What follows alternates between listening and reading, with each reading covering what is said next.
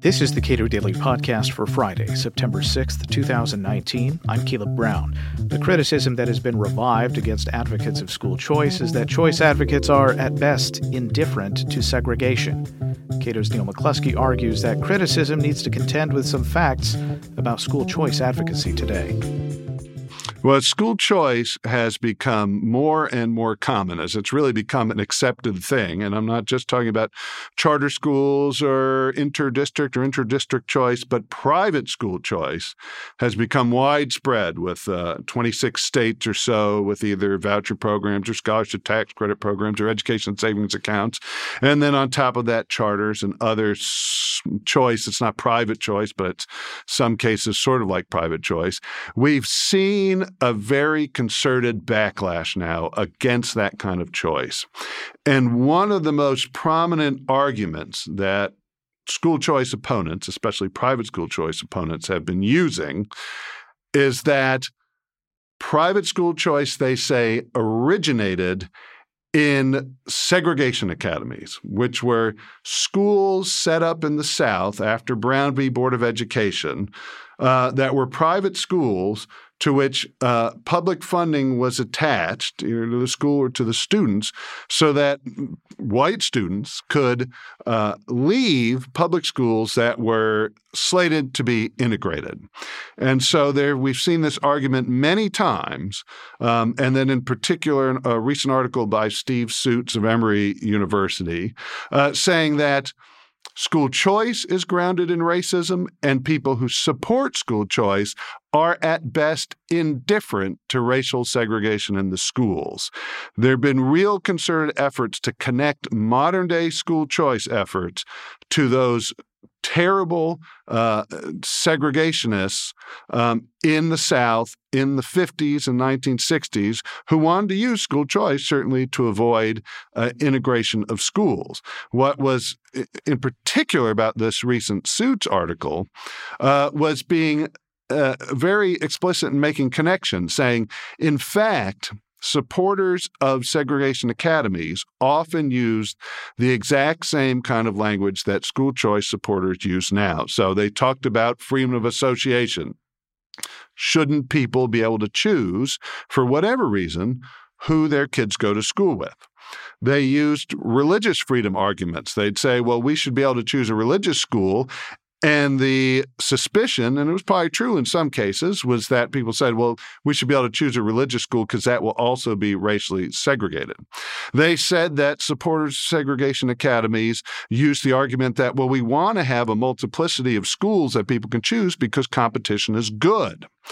And by connecting those arguments, saying that segregationists said these, then making the connection that Milton Friedman in the 1950s and 1960s, when he was writing about school choice, which was really influential, that he used the same arguments and that school choice supporters today use those same arguments. And because of this common use of these arguments, there's a connection.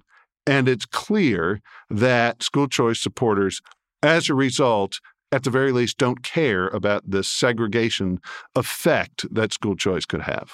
To say that supporters of school choice are overwhelmingly parents, are they not? Well, I would guess that disproportionately parents are people who are in support of school choice, although there has been some polling recently that showed that parents and the general public tend to be pretty much aligned on lots of education issues, including school choice. There are lots of people who support school choice who are not parents, who support it for all sorts of reasons. They may think that you just get a better education in private schools. They may sort of be libertarians or some conservatives or some liberals who think it is right that people should be able to direct their own lives and that different communities ought to be able to control what happens in their community. And so there are lots of reasons that people support school choice. And I haven't seen any evidence that it's disproportionately parents. It's the public, certainly. And most interesting for what we're discussing, minorities, and particularly African Americans, are more supportive of school choice than white Americans. You know, it's kind of hard to get at because there are just because somebody uses an argument that is used by someone else in bad faith doesn't make that a bad argument, right? Yeah, so this is the crux of it. I think it's first of all, it's understandable why people worry about school choice and segregation. And it's understandable why people get angry about segregation. I mean, it's a terrible, horrific history we have of how we, in particular, have treated African Americans. Segregation is a big part of that. And you can understand why people get very angry and very concerned about anything that may exacerbate segregation. And it's certainly intuitive to say, well, if people could choose schools, they may choose schools where they're separated by race. What is wrong, I think, is to let that understandable sort of passion overrule your ability to look at somebody who has a different stance on this and say, not only do I disagree with them, but they must be bad. At the very least, they must not care about bad outcomes because they support something that could end up in greater segregation, which I think, or which, you know, this person would think is terrible. But that's why we've got to, whenever we deal with somebody we disagree with, first of all, and this is part of the article I wrote, is really get to know them before you get outraged. Ask them, why do you believe the things you believe? Why are you advocating what you're advocating for? And what you would find, and what people would find who attack school choice supporters, is often that, first of all, they think freedom is paramount. And even if freedom is misused, it doesn't mean the right thing to do is eradicate freedom. That's why Milton Friedman, when he wrote about the problem of segregation, said he is against government forced segregation, absolutely, but he's also against forced integration because he believes that people should have the ability to decide with whom they associate. He also said, though, that if he had to choose between forced integration and segregation, he would choose integration because that's better. And he went to pains to talk about how important it is that we all use moral suasion and constantly try and make people understand why integration is so important. So what he's trying to do is not sacrifice freedom, which is, I think most people would agree, is a fundamental good thing, while still trying to get those good outcomes. And I think that what's gone wrong is, given the understandable passion people have, given how they've seen the misuse of freedom, that they're too quick to say we should get rid of freedom or we should curb freedom, and anyone who disagrees with me must be in league with evil, as opposed to they want to support the fundamental good of freedom. Mr. Suits then here, is he calling for the overturning of the the Supreme Court case, the name escapes me, that essentially established, yes, in fact, you may spend your own money to educate your own children? Well, he's not. That was Pierce v. Society of Sisters, and this is where it gets interesting when you look at the history. One of the things that concerned me about his article was it was heavy on segregation academies and how segregationists were for school choice, therefore school choice must be awful, or at least those who support it must not care. And he ignored the rampant bigotry that we've seen in the history of public schooling. Not that public school supporters mostly wanted that, but it is something we saw.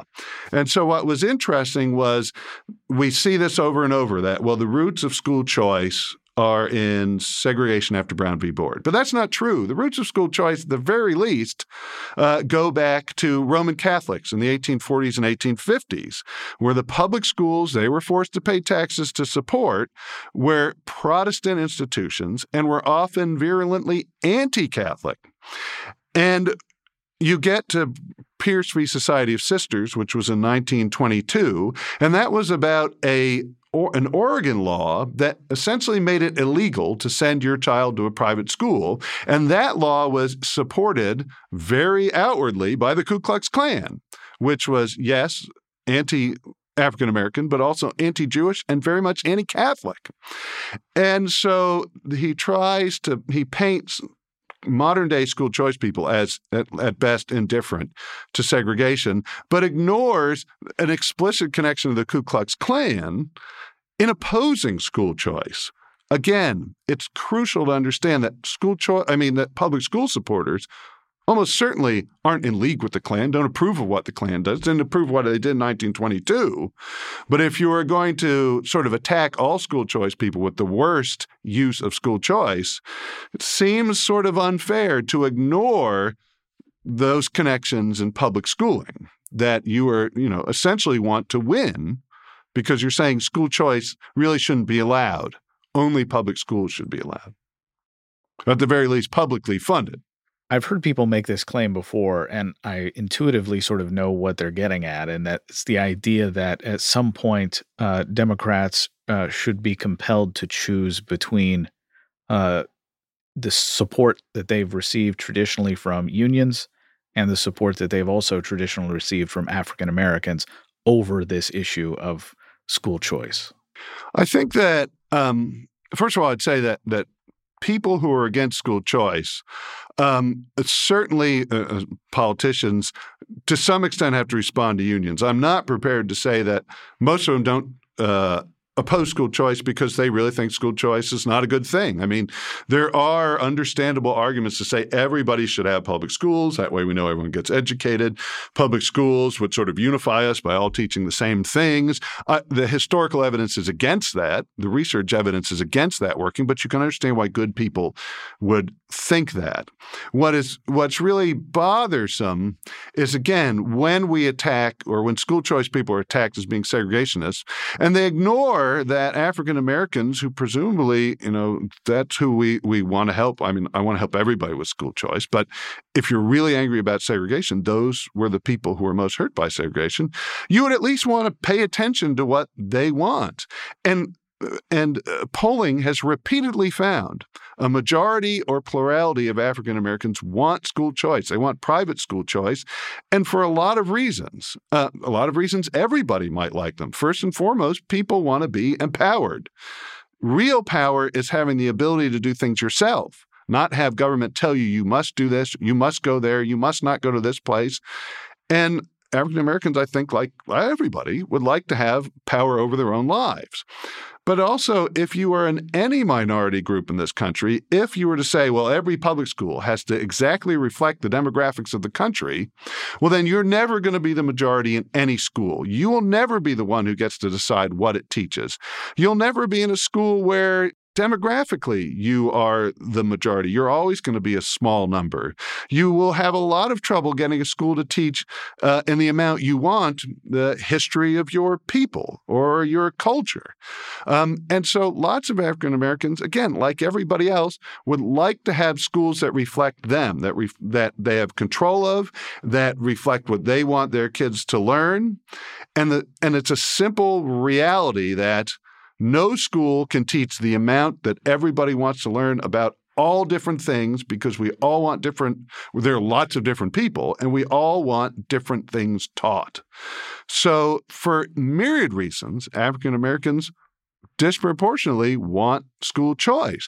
And then to say that school choice must be driven by people who are indifferent to segregation – that seems sort of, at best, counterintuitive when you accept the reality of the support for school choice. Neil McCluskey directs Cato's Center for Educational Freedom. His Education Next article is available at cato.org. Subscribe to the Cato Daily Podcast wherever you get your podcasts, and follow us and suggest show topics on Twitter at Cato Podcast.